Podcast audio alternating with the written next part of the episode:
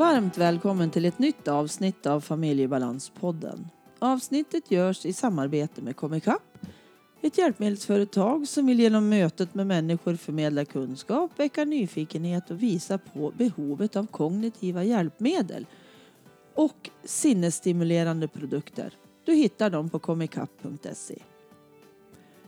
Det här avsnittets gäst heter Jill Nyqvist.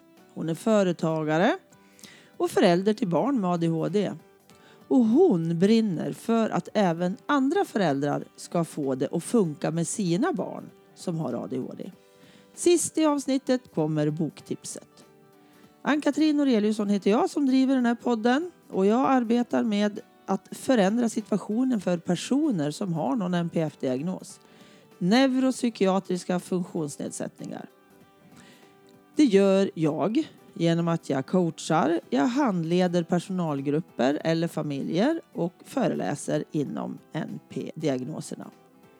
Under hösten 2018 så kommer du som är anhörig till någon som har tvångssyndrom, alltså OCD, få möjlighet att gå min onlinekurs. Att vara anhörig till någon med OCD det är ofta väldigt krävande och du behöver kunskap för att inte förvärra symptomen. Allt sker online så du kan vara delaktig även om du bor på andra sidan jorden. Du som vill veta mer skicka mig ett meddelande på Familjebalans Facebook-sida eller skicka ett mejl till info familjebalans.se eller gå in på min hemsida familjebalans.se. På första sidan där då kan du göra en intresseanmälan för att få information.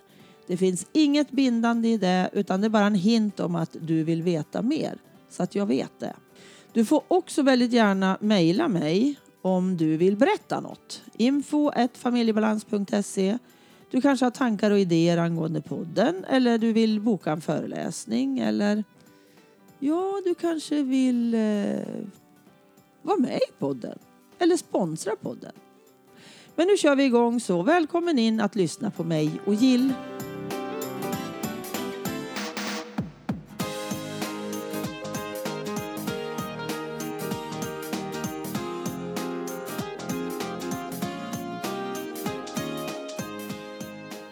Hej Jill! Hej! Och välkommen till Familjebalanspodden. Tack så mycket, roligt att få vara med. Mm, jag tycker det ska bli jättespännande att reda ut lite vem Jill Nyqvist är som du heter. Ja. Men berätta lite mer om vem du är, mer än ditt namn. Ja, eh, jag är mamma till eh, två barn. Jag har en son som är tio år och har diagnos ADHD och sen har jag en dotter som är sex år som inte har någon diagnos men ett hetsigt humör kan man väl säga som behöver hanteras. Okej. Okay. Eh, jag eh, har jobbat som chef i över tio år eh, och trivs jättebra med det. Men sedan fyra, år, nej, fyra månader tillbaka så driver jag mitt eget företag nu. Okay. Så att jag är liksom nystartad soloföretagare. Mm. Där jag vill hjälpa andra föräldrar och särskilt inriktat på mammor då, att hantera den utmaning som det innebär att få ett barn med särskilda behov. För det är mycket, alltså det är mycket fokus på hur vi ska hjälpa barnet och hur vi kan ha pedagogiska metoder, vi kan ritprata och sådär. Mm. Det är jätteviktiga saker, det måste finnas. Eh, men till det så tänker jag att vi också behöver hantera oss själva i det där. För det är mycket som händer på insidan av oss vuxna också när vi ställs inför kanske beskedet att en barn har fått diagnos eller alla de utmaningar som är i vardagen bara av att hantera vardagen. Mm. Och vi som vuxna, vi har inte bara eh, barnen heller, vi har ju liksom arbetsliv och andra åtaganden och vår energi måste räcka till alla delar i livet. Mm. Så därför brinner jag för att dela med mig av mina erfarenheter hur jag har eh, balanserat den här krävande eh, tillvaron på jobbet som chef och, och högt tempo där med eh, en ganska utmanande vardag med barn med särskilda mm. behov. Mm. För jag tycker att det är så viktigt och jag vill att, jag vill att vi ska må bra genom den här resan liksom, som det är att ha barn och leva med barn och så. Jo men precis, för det är tillräckligt utmanande ändå. All, alltså mm. bara ett vanligt liv är ganska jobbigt idag. Och får vi våra barn då som vi förärades med, då måste vi göra något mer. Precis, alltså, ja, vi måste bli lika bra som vi blir på att eh, förstå våra barns behov så behöver vi bli duktiga på att förstå våra egna behov och Mm. också faktiskt ta hand om en del av våra egna behov för att, för att vi ska orka. Mm. Precis. Eh, Vi drivs det- ju egentligen av ganska lika frågor du och jag, tänker jag. För jag brinner ju Mm. också för anhöriga och jag väljer ju att se oss som komplement istället för konkurrenter. Ja, Jag tycker att vi behövs, det är så många av oss som behövs för att Mm. räcka till alla de föräldrar som behöver oss. Jag tycker det är jättehäftigt om vi, när vi kan samverka, vi som jobbar med de här delarna. ja, men jag håller helt med dig för att behovet är ju enormt och jag tänker att samhället kommer aldrig att klara av att möta upp allt det, allt det behov som finns där ute. Nej, Det kommer, helt klart. kommer, resurserna kommer inte räcka till det utan vi, det måste finnas många spår att gå på något vis för att få stöd och hjälp. Och sen är det också så att ehm, olika typer av hjälp och stöd eller kommunikation passar olika typer av människor. Ja, Så, så vissa som lyssnar på eh, min podd eller jag har en podd med en kollega eh, eller liksom med mig i med våra nyhetsbrev eller webbkurs eller vad det är för någonting tycker att det som vi kommunicerar är bra och har lätt att ta till sig vårt budskap Mm. beskrivet på det sättet. mm. Och andra har ju lätt att ta, ta, ta det från något annat sätt. Mm. Sådär. Så det behövs en mångfald i det här också tänker jag. Så jag håller absolut. med. Mm. Att det är verkligen komplement. Mm. För jag brinner ju Mm. för samarbeten, för jag tycker att det är så himla viktigt. Men nu kommer vi av till mig. Men vad heter ditt företag, Jill? Berätta. Eh, ja, mitt företag heter Explain. Eh, och när jag jobbar med ADHD-frågorna så gör jag det under Funka med ADHD. Okej. Så att, eh, det är inte mitt företagsnamn, men det är det man söker på om man vill hitta mig på, på webben eller på Facebook. Eller podden heter Funka med ADHD med Jill och Jill. Så jag Mm. gör det tillsammans med en kollega som är pedagog. Och jag har föräldraperspektivet. Då. Mm. Mycket bra komplement där också, tänker jag. Ja, funkar med ADHD. Ja, det Hittar är man lättast att dig. hitta där. Ja, Ja. och du har hemsida och så, så det går att hitta dig så. Ja, och Instagram och Facebook. Och finns lite på Youtube. Och, ja. Ja, du gör jag- livesändningar nu. ja, precis. Under sommaren här så kör jag livesändningar en gång i veckan. Och det är för att prata om, jag håller på att skriva en, skriva en ny bok. Mm. Eh, som heter, arbetsnamnet är Hjälp mitt barn med ADHD. Och den är tanken att det ska prata om föräldraskapet och, och liksom den personliga utvecklingen som krävs för att vi ska ta oss igenom det här på, på bästa möjliga sätt. Och Mm. både må bättre och hantera vardagen bättre. Eh, och då tänkte jag att jag satte en ganska tight deadline. 1 juni till 31 augusti ska den här skrivas. Och då tänker jag att eh, jag pratar varje vecka om något avsnitt i boken så får jag lite feedback från de som lyssnar. Och sen hjälper det till att hålla lite tempo i mitt eget skrivande. Så jag inte slackar. Ja, Så eh, det är planen. precis. Så du ska vara klar alltså om eh, knappt två månader. Mm. jag, eh, eh, jag tänker att då ska manuset vara klart. Sen, Ja. måste, sen är det ju andra saker som sker med en bok. Det är mycket Mm. efterarbete. Och Mm. så att, så, men jag tänker just man, det grova manuset ska vara klart då. För att i höst har jag lite andra saker jag ska hålla på med. Eh, och sen eh, tänker jag att den här boken får inte vara för tjock. Nej. För det finns liksom många böcker. Det finns en jättefantastisk bok som heter, jag tror det heter ADHD-guiden för föräldrar. Men den är nästan 400 sidor. Mm. Och jag älskar ju att läsa, så jag tycker ju fler sidor desto bättre om det är ett bra innehåll. Mm. Men jag har ju förstått att de flesta är inte som jag. De flesta tycker att det är mycket bättre när det är kort och koncist och rakt på och liksom paketerat sådär.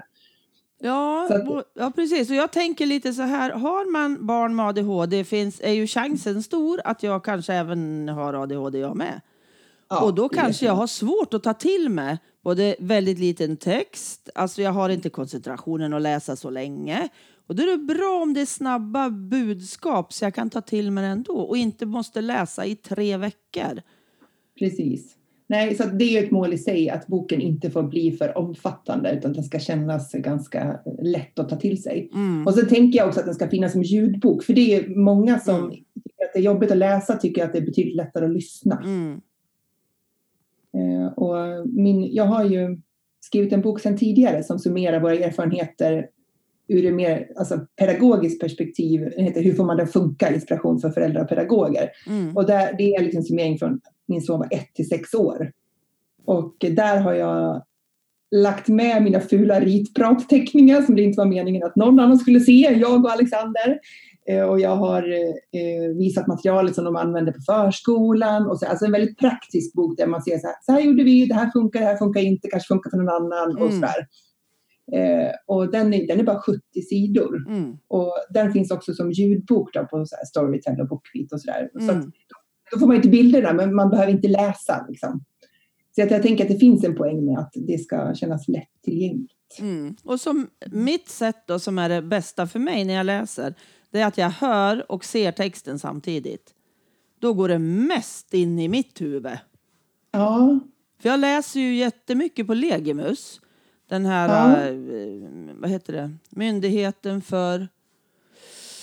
Ja, vad sjuttsiken var det den hette då? Ja, i alla fall så heter det Legimus det här. Det är ett eh, hjälpmedel som jag får genom, jag kan få det via biblioteket om jag har svårigheter att läsa. Jag Just behöver det. ingen mm. diagnos. Och jag, många av dem har ju då både text som rullar eller att ah. man kan ha, jag köper ju ofta boken och så lyssnar jag därigenom och det, då får jag det riktigt in i huvudet alltså. Ja, men det är en bra kombination, det har inte jag tänkt på. För det mig är det jättebra. Ja, att, eh, och är det inte så långt heller då, en bok på 70 sidor, då går mm. det ju mm. ganska snabbt att lyssna igenom den. Än att det är liksom ja, men... 14 timmars bok. ja, precis. Jag tror att min, min bok tog ungefär en timme att läsa Jag tror det är en timme och sex minuter eller något sånt där. Ja.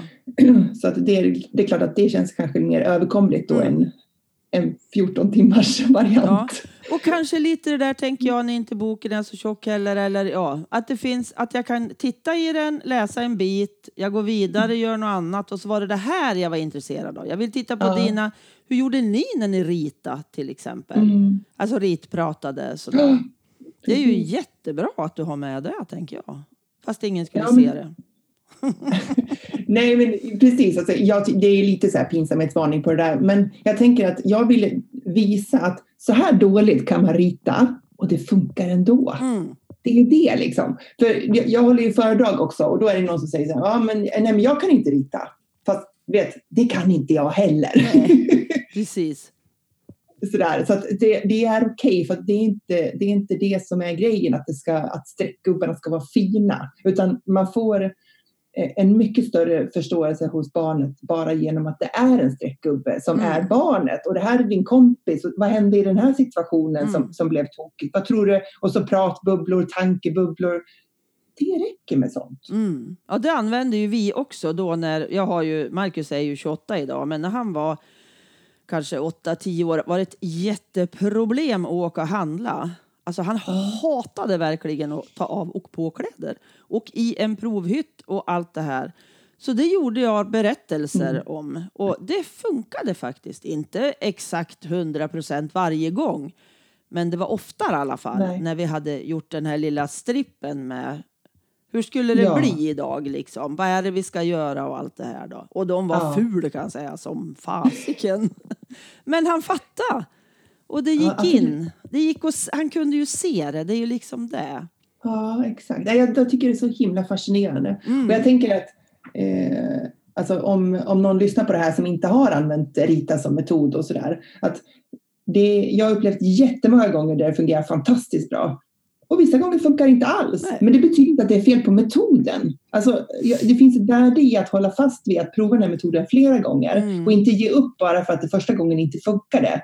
För att barnet kanske är ovant med den här metoden om man börjar. Så. Mm. Eh, jag själv kanske inte riktigt bekväm med hur ska jag göra, hur ska jag berätta om det här? Och så, man behöver liksom öva in sig lite grann på det där. Mm, mm. Eh, ibland är situationen svår i alla fall, så då spelar det ingen roll hur mycket vi förbereder. Det blir ett utbrott och kaos och konflikt i alla fall. Ja. Men man, eh, jag upplever att eh, man definitivt kan mildra och eh, ta bort många konflikter genom att förbereda, genom att rita. Ja. Och det är så häftigt tycker jag. Ja, och sen tänker jag det här också alltså för oss som vuxna och föräldrar. Det tar ju bort en del av stressen för också, också om jag kan göra något konkret. Ja. Att jag kan känner att ja, men nu, vi, vi testar det här liksom. Så då kan jag liksom fokusera på något annat än och herregud vilket kaos det ska bli nu när vi åker och handlar idag eller vad det är för någonting vi ska göra. Ja. För då är ju uppe i den känslan och sprider ju den energin runt mig också. Ja, precis. Det... det... är nästan så att man tar ut hela händelsen i förskott bara genom att vi upplever den här stressen. Av att förra gången jag stod i kassakön så, så blev det kaos. Ja. Och så pulsen stiger, du vet, om man bara känner det där från början. Så ja, nej, det är en helt, absolut, jag håller helt med dig i det. Och jag tänker att de här um, verktygen och metoderna som vi kan använda för att göra vardagen mer begriplig för våra barn, det, det gör ju att man som förälder känner att jag är i någon slags kontroll här. Mm. Jag har ett, någon, någon lite så här verktygslåda ja. av kit. Jag ja. har inte bara en hammare. Utan om inte hammaren funkar, då kan jag kanske funka, kolla med en skruvmejsel eller en såg. Mm. Jag står inte bara där med samma, samma, samma hela tiden. Nej. Som kanske blir då att jag blir upprörd och så skriker jag åt mitt barn att de ska sluta skrika eller skärp mm. till det, nu kommer du. Eller, mm. man har bara den mm. och växla upp till. Man har inga fler liksom, verktyg i lådan. Nej.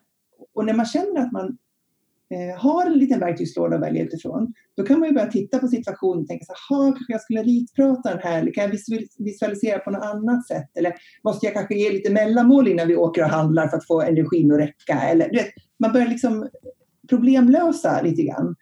Eh, ja. Och då, då, känner man ju sig som att man sitter i förarsätet på den här situationen istället för att man sitter i baksätet och bara hänger med i vad, vad det nu är allt kaos som händer. Mm, mm. Och, då, och det är det jag menar med att jag tror att vi mår så mycket bättre av det. Absolut. Alltså, att vi känner att vi är i kontroll. Okej, okay, den här situationen urartar ändå. Jag provar det här nästa gång. Mm.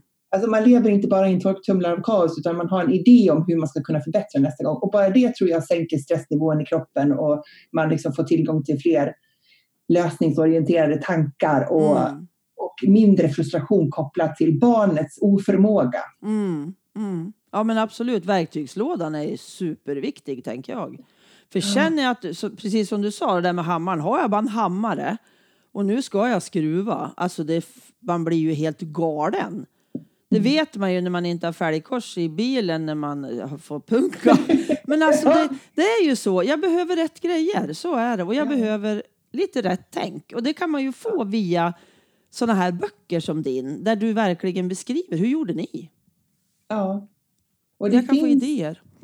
Ja, absolut. Och jag tänker att eh, den, här böck, den här typen av böcker som, som jag skriver, som är utifrån mina egna erfarenheter som förälder, är ett bra komplement till andra, andra böcker som är skriven från psykolog kanske, barnpsykolog, mm, jättekunniga, mm. eller specialpedagoger, jättekunniga människor. Eh, eller eh, någon annan i professionen. Mm. De, de, har sitt liksom, sätt att beskriva det här mm. och, och liksom kommunicera kring det här som också är viktigt. Mm. Och så kommer det här till som är det självupplevda föräldraperspektivet mm. och, och um, eh, konkreta liksom, metoder man har testat och vissa har fallit bra ut och vissa inte och sådär. Mm. Jag tänker att det är bra att få både och. Mm. Absolut. Jag är ju inte lika snabb när jag skriver, för jag skriver ju också på en bok och det har jag gjort i ja. tre år tror jag. Och, och liksom, jag har gett mig själv deadline ibland sådär. Nej, men nu så. Och så börjar jag vackla sen, för jag har ju inget förlag så jag ska ju ge ut den själv antagligen då om ingen väldigt gärna vill ge ut den. Ja. Men äh, ja, jag är imponerad av din, äh, att du är så liksom pang, nu ska den vara klar sista. Fast jag är snart klar med min. Nu är det faktiskt inte. Den är redigerad flera, flera gånger fram och tillbaka av olika. Ja, men då så. Ja, men det, är det där att, att bestämma sig att nu är det klart. Ja. Det är ju det. Alltså nu ska jag inte lägga till något mer. Nu får det bli nästa bok i så fall. För jag ja. har en till i huvudet. Ja, du har det? Ja, som ja. jag har gjort kapitlerna till. Ja, som är i, tangerad då, men ändå på ett annat sätt. Det är mer utifrån mig själv. Det här. Jag, min första som jag skriver på nu och den är också lite sådär självupplevt. Mm. Vad har vi gått igenom och vad har funkat för oss? Så. Just det. Och lite, mm. jag beskriver lite allt möjligt sånt där. Men eh, ja, jag är inte riktigt färdig än, men snart så. Kanske. Sådär. Jag, ska, jag måste ju bli inspirerad av dig att nu jävlar. Sådär. Men hur kommer det sig att du helt bytte, alltså från att vara anställd och kliva av och bli egenföretagare i, i eh, ADHD kan man säga? Ja, precis. Eh, jag hade ju varit på samma ställe, jag var inne på 14 året. Eh, jag hade varit chef i över 10 år, trivdes jättebra med det. Eh, och, men jag kände att nu har jag jobbat på det här stället snart i 14 år. Jag kan ju inte vara kvar här till pension. Jag måste göra någonting annat. Och när jag började tänka på vad det annat skulle vara. Skulle jag söka något vd-jobb någonstans eller något utvecklingschefsjobb någonstans och sådär, Så kände jag inget pirr i magen. Nej. Jag kände så här, jag har gjort det här redan. Mm. Jag kan göra budgetar, leda personal, göra verksamhetsplaneringar, strategier och, alltså, och jag har tyckt att det har varit jätteroligt. Eh, Men, men jag kände inte att, att liksom, när jag tittade på andra jobb så jag behövde inte en annan arbetsgivare för jag hade det jättebra där jag hade det. Jag jobbade med att rädda världen, jag jobbade med miljöfrågor, det var fantastiskt. Liksom. Mm. Utan det jag insåg efter ett tag, efter att ha liksom tittat lite inåt och ställt mig själv många frågor, eh, det var ju att nej men jag vill ju byta livsstil. Jag vill ju jobba på ett annat sätt. Okej. Och då insåg jag, skulle jag eh, gå över och jobba som chef på något annat företag så skulle jag ju sitta eh, med en fullbokad kalender. Jag skulle, eh, alltså 20-25 möten i veckan. Jag skulle ha samma typ av livsstil fast på ett annat ställe. Mm. Och det skulle säkert vara jätteinspirerande ett tag för att ja, men det är nya människor, det är nytt område, man får lära sig nya saker och det, det liksom brinner jag för att Mm. lära mig hela tiden. Mm. Men det var inte det jag var ute efter insåg jag. Eh, utan jag var ute efter liksom att jag hade hört att folk verkar ju kunna leva på något annat sätt också. Mm. det är inte bara att man går till kontoret och jobbar 8-5 liksom. Eh, och då började jag liksom fundera lite grann över det, vad det skulle kunna vara. Och sen efter ett tag så insåg jag ju att men herregud, jag har ju ett företag redan. Jag har ju skrivit en bok för några år sedan då, den Mm. första boken. Och då startade jag ett företag för att kunna sälja boken. Men sen har ju den bara, och så har jag hållit lite föredrag lite sporadiskt och sådär. Mm. Det var ju liksom en jätte- jätteliten business. Och så tänkte jag, men jag har ju redan ett företag. Mm. Jag kan ju, eh, jag kan ju jobba där. Precis. Ja, och när jag tänkte på det, då kom pirret i magen. Okej. Då kände jag så här, aha, det där kändes intressant. Om jag skulle jobba i eget företag, vad skulle det i så fall innebära? Vad skulle jag göra för någonting? Och då började jag utforska de alternativen och så bara, vad ska jag göra här? Och så bara, nej, inte det och så inte det, fast det här. Ja, Och så jag liksom höll på att testa lite olika hypoteser kring vad som, vad som kändes som mitt brinn framåt. Ja. Eh, och, och så hittade jag det här liksom att ja, men ett spår som jag verkligen brinner för det är ju att, eh, att människor ska må bättre i samhället. Mm. För att det är så mycket ohälsa i Mm. samhället idag. Mm. Och, och jag tänker om man mår bra och känner att man har någon slags eh, eh, kontroll över tillvaron. Då tror jag också att man kan fatta kloka beslut för samhället och miljön. För miljön är ju en annan sak jag brinner för. Mm. Men om man, om man är liksom på toppen av sin förmåga, man är superstressad och mår jättedåligt. Hur ska man då orka välja elbolag eller sopsortera eller köpa begagnat istället för att åka Mm. på H&M bara eller vad det är för någonting. Man orkar ju inte det. Det är någon slags trappa. Man måste liksom klara av det här Mm. först för att kunna gå vidare och göra andra val. Mm. Så att, och just föräldrar då som har barn med särskilda behov är ju också en utsatt grupp tänker jag. För Mm. att man har en, en tuffare vardag hemma också. Alltså inte bara på jobbet och där ofta många har det liksom pressat. Utan även hemma. Och då hamnar man i en utsatt situation. Och det är jättemånga människor. Eh, och jag har ju upplevt hur, eh, hur verkningsfullt det är när man, när man börjar lära sig att leda sig själv. Mm. När man börjar förstå sig Mm. själv och sina reaktioner, förstå att bara för att jag tänker någonting så betyder inte det att det är sant. Nej. Det är bara en tanke. Mm. Eh, Den föder en massa känslor, fast bara för att de känslorna kommer upp så betyder inte det att de heller är sanna. Utan jag kan heter det, välja att, hur jag ska agera, även om jag är rädd eller frustrerad eller arg eller glad eller så. Och när, när jag började liksom lära mig om det där, då fick jag ju en verktygslåda för att leda mig själv. Mm. Vilket gjorde att jag kunde hantera den pressen som det innebar att vara chef och ha den här vardagen hemma samtidigt på ett, mycket, på ett sätt som gjorde att jag inte blev sjuk. Alltså Nej. att jag att det var hållbart, som jag orkade. Fantastiskt. Och det, eh, där någonstans eh, landar jag i då med mitt företagande. Att om jag kan förmedla de här, mina insikter, det jag har liksom lärt mig på vägen på olika sätt. Mm. Då kan jag faktiskt hjälpa fler som också kan må bättre Mm. än, eh, trots den utmanande vardagen. Mm. Mm. Så, så, där, där, så då blev det så. Eh, och ehm, då slutade det med att jag- sa upp mig. Så jag slutade eh, sista februari. Så från och med första mars då, nu eh, i våras 2018 så har jag jobbat i min egen firma. Då. Mm. Så det, och det är verkligen en eh, helomvändning. Mm. Förstår jag. Jag har ju haft en hel organisation. Jag har kunnat liksom, vet, man har haft IT-avdelning och ekonomi och man har haft HR-funktioner och, och liksom kommunikatörer. Allt har jag haft liksom, som jag har kunnat liksom delegera till och bett om hjälp och Mm. massa kompetens överallt och sådär. nu är det jag. ja, precis. Man blir lite ensam faktiskt. Och, och, det är ju lite häftigt att man kan få ha lite andra då som man samarbetar med så man inte är helt ensam i sin, sin roll som företagare. För det är väldigt härligt att ha andra, tycker jag, som, som förstår mm. vad man håller på med liksom, och vad man, vilka utmaningar man har. Absolut. Nej, men det, ja. Jag tycker att det är viktigt att bygga upp nätverk på annat sätt. Då. För förut, är man anställd och har en arbetsplats där, då har man ju nätverket naturligt. Man behöver bara gå till jobbet så sitter det folk där. Ja, eh, men som, som egenföretagare behöver man ju ta lite mer ansvar för det där själv och mm. skapa de där kontakterna och göra sig tillgänglig för kontakt. Ja, precis. Men, men då finns det ju människor där, hur många som helst. Ja, det gör ju det.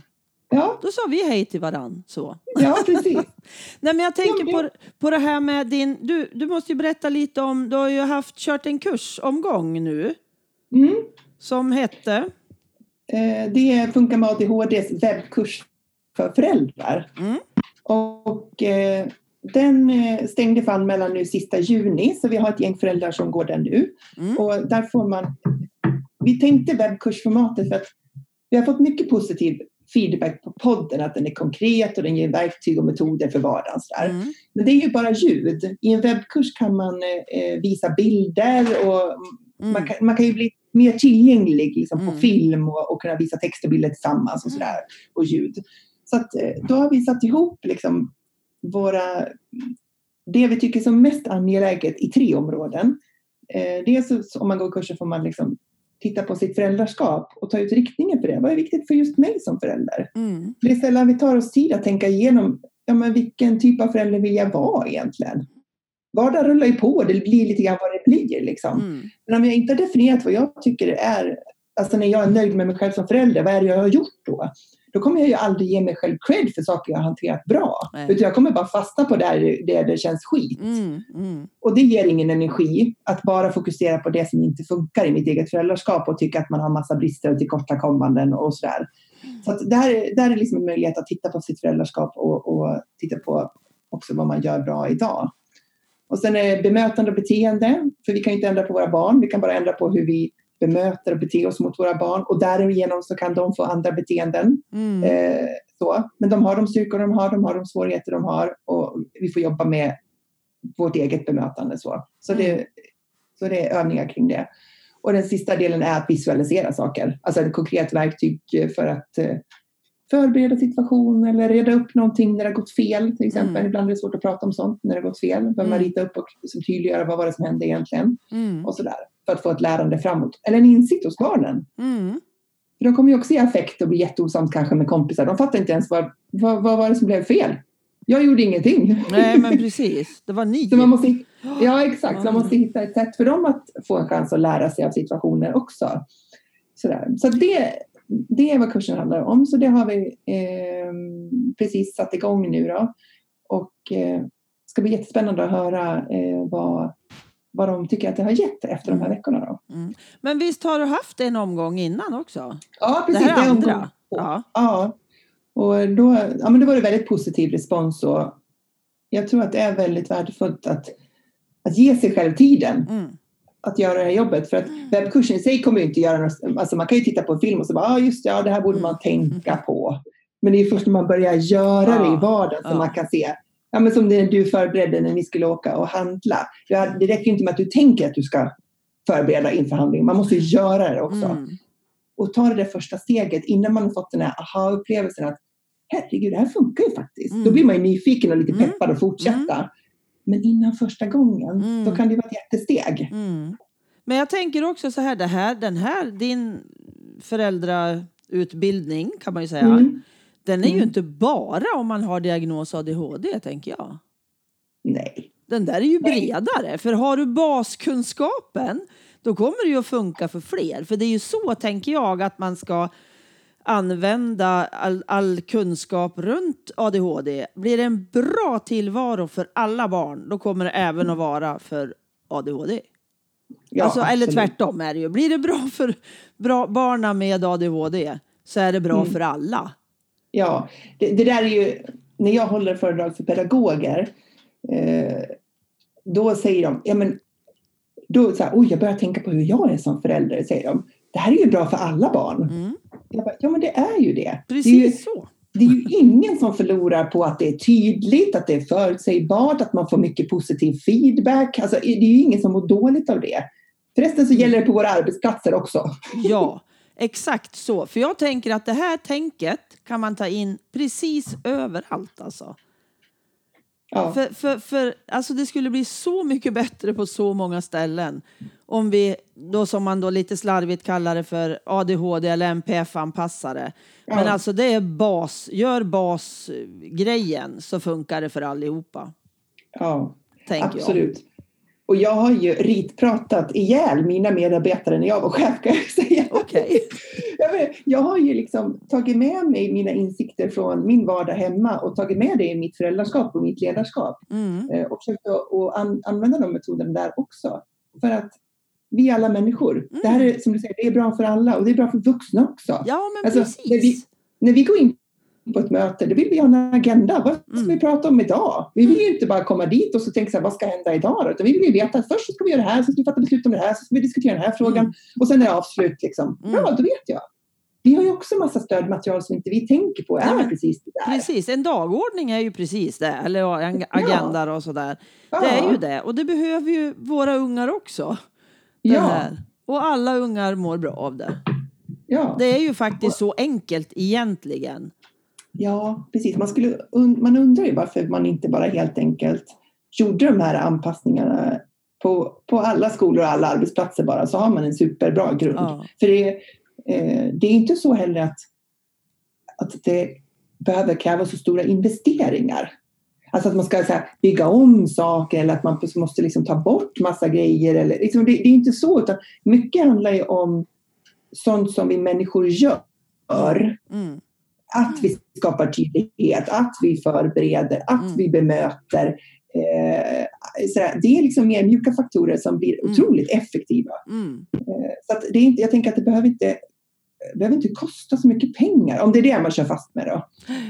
Kostnaden är väl liksom att få kunskapen, tänker jag. Att ofta Ja. finns inte den i kommunen och organisationen. Jag måste ju ofta ta in någon utifrån. Och Mm. det är väl det som kostar pengar. Men då är det ju gjort, tänker jag, långsiktigt.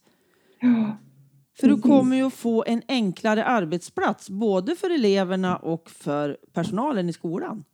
ja man tycker att det borde vara väl värt det. Ja, men vissa kommuner är ju på gång alltså. Mm. Norrtälje här körde ju igång för ett halvår sedan kanske. De hade ju jätteproblem i skolan. Så de gick ju ut och berättade att de kommer att ja, NPF-anpassa skolan som de sa då. Ja, Och sen vet jag ju andra kommuner också som vill följa med men som inte har så mycket pengar att lägga i det här om organisationen. För det blir ju ändå en... De måste ta in någon för kunskapen finns inte inne hos dem. Annars hade de redan gjort det tänker jag. ja, Och sen har du ju. Huddinge, Källbringsskolan i Huddinge. är Ett lysande exempel. Men det var ju genom Attention de gjorde skolprojektet Ja. som de fick möjlighet. ja, men det var ju ändå någon i ledningen där då, Ja. jag tror att det var eh, biträdande rektor va? Ja, Elinor. sa- Ja, Ja, det här ska vi göra. ja, Alltså en chef som sa att pekade ut riktningen och sa hit ska vi gå ja. och så till att, att alla kommer med på tåget på ett eller annat sätt. Ja. Eh, och sådär. Så att det krävs ju, det måste ju börja ovanifrån tänker jag. För att som Absolut. enskild pedagog är det ju svårt att göra större förändringar. Ja. Liksom, man är ju en del av ett system. ja. Ledningen kan ju verkligen sätta en ny agenda för vad som är viktigt och prioriterat. Eh, Mm. Oavsett arbetsplats, om det är skolan eller om det är någon annan arbetsplats. Mm. Och hemma i vår egen vardag, så då är det väl vi föräldrar som måste göra det. Eh, För barnen kan Precis. inte, eh, de kan inte göra stora förändringar på egen hand, utan vi måste ge dem någon slags ramverk eller Ja. utrymme för att faktiskt kunna vara sitt bästa jag. Mm. Det är alltid vi vuxna som måste visa vägen. Så är det ju. Ja, precis.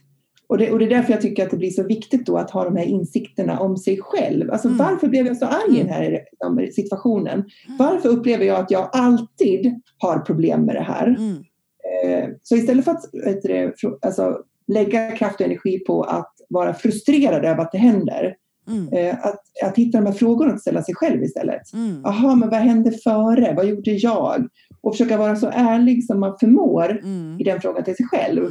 För håller man upp en fasad även inför sig själv och säger nej men jag gjorde ju bara så här och det är klart att jag måste bete mig så här. Om ungen är så där, eh, Mm. när han beter sig så där, då blir jag förbannad och då kommer jag att, Mm. hur ska jag kunna göra någonting annat? Mm. Att vända på det och se liksom, okej, eh, det, var, det var det här upplägget, ingen chans till förberedelser.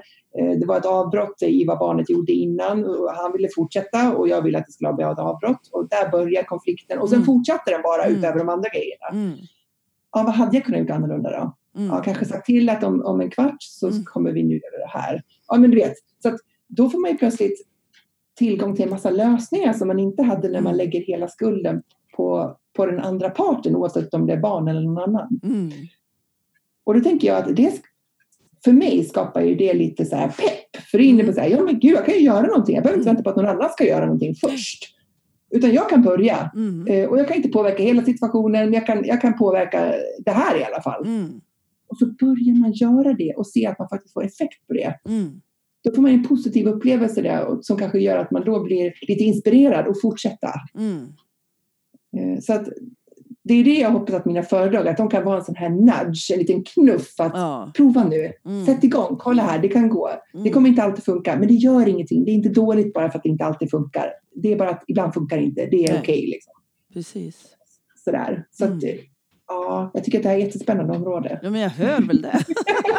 Jag, jag känner detsamma. Jag tycker det är jätteroligt. För vi är ju av från den här småbarnstiden. Genom att jag har barn som är i 30-årsåldern idag så har jag ju liksom, det, det här är så länge sedan. Just Ja. den biten. Men man har, jag, jag lever i det igen nu när du berättar och har yngre barn än vad jag har. Och det är så, för jag kommer ju ihåg massor av situationer nu när man sitter och lyssnar på dig där jag märkte att det gjorde skillnad. För jag har en väldigt klok kamrat som inte, alltså hon har nog barn med inom MPF. Men de är ju då över 40 idag så att de är ju ännu äldre än mina. Men hon var så klok när jag hade barn, små barn. För då gav hon mig vägledning fast vi inte hade en aning från början vad det kunde vara för problem. Och då fick jag de här just det här förberedelserna. Välj dina strider.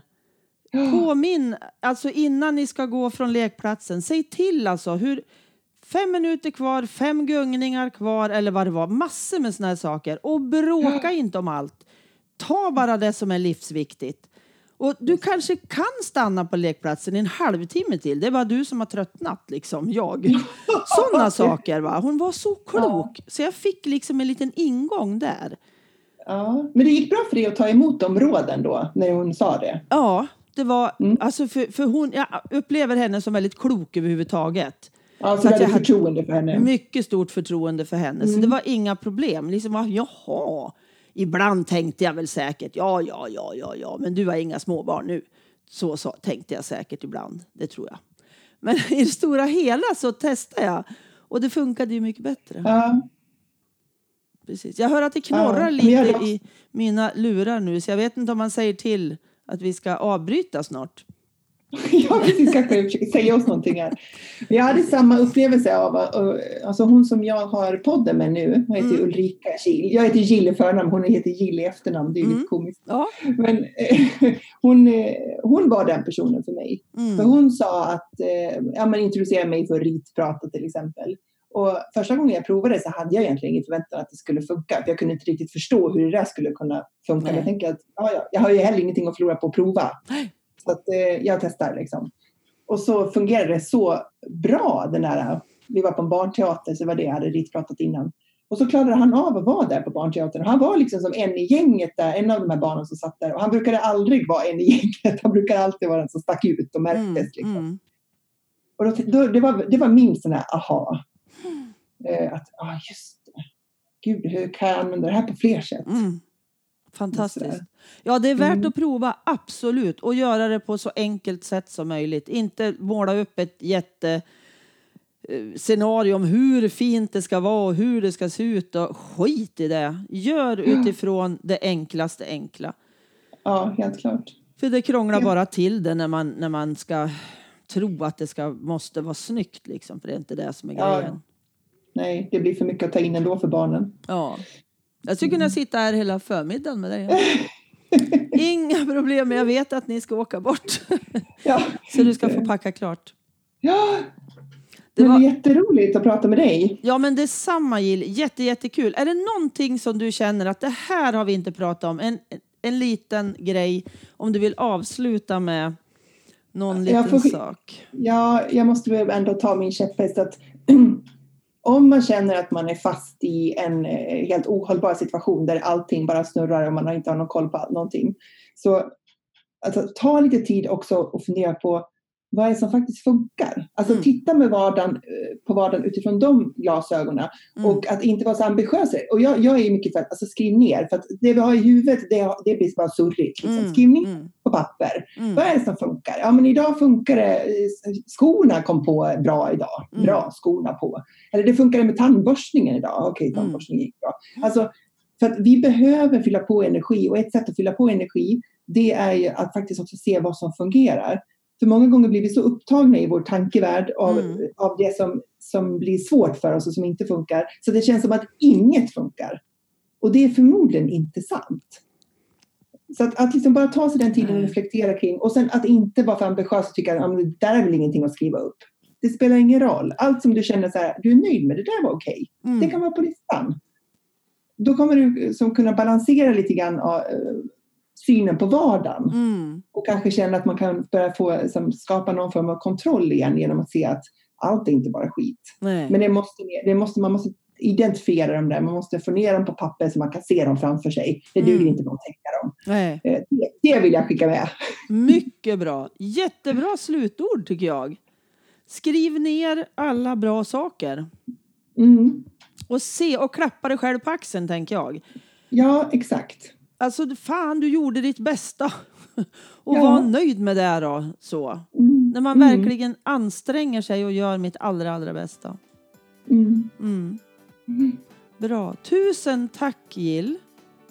Tack själv för att jag fick vara med. Jättekul. Vi kommer och jag ska ju vara med hos dig och eh, Ulrika vid något Ja. tillfälle. Så det ska bli jättekul att få, få vara podddeltagare, poddgäst någonstans. ska bli jättekul. Ja, Jätteroligt. Ja, men eh, jag säger hej till dig och eh, ha det så himla skönt nu när ni ska ut och semestra lite. ja, tack så mycket. Ha det fint du med. Mm-mm. Hej då! Hej då.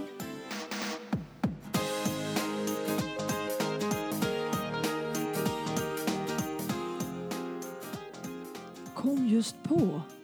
Jag måste ju påminna dig om att på Familjebalans Facebook-sida där hittar du mina sommar-livesändningar.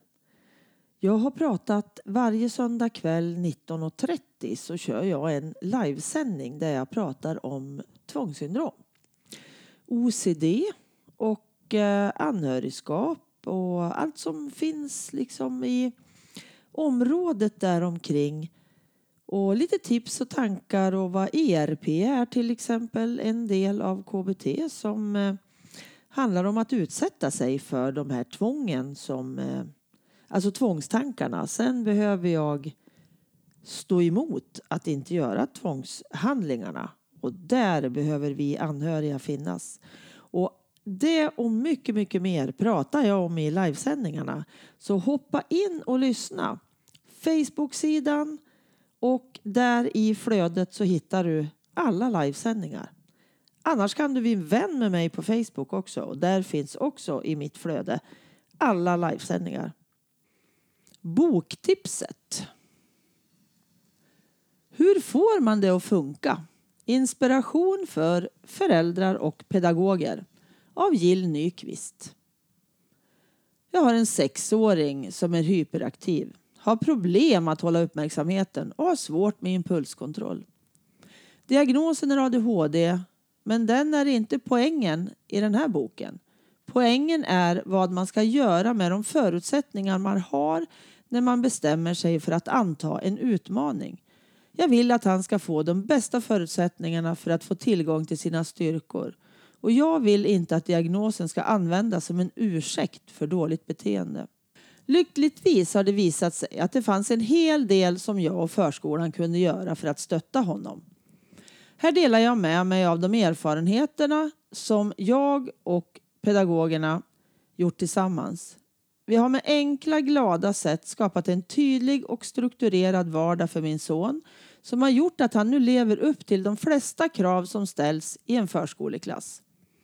Jag vill dela med mig av dem till andra eftersom det är så enkla att alla kan göra dem utan särskild utbildning eller material som inte lätt kan ordnas. Tack för att du lyssnat. Tack till Pelle Zetterberg för musiken, Pernilla Wahlman för att du fotade, Marcus som fixade poddloggan och till Anders för att du redigerar mitt prat.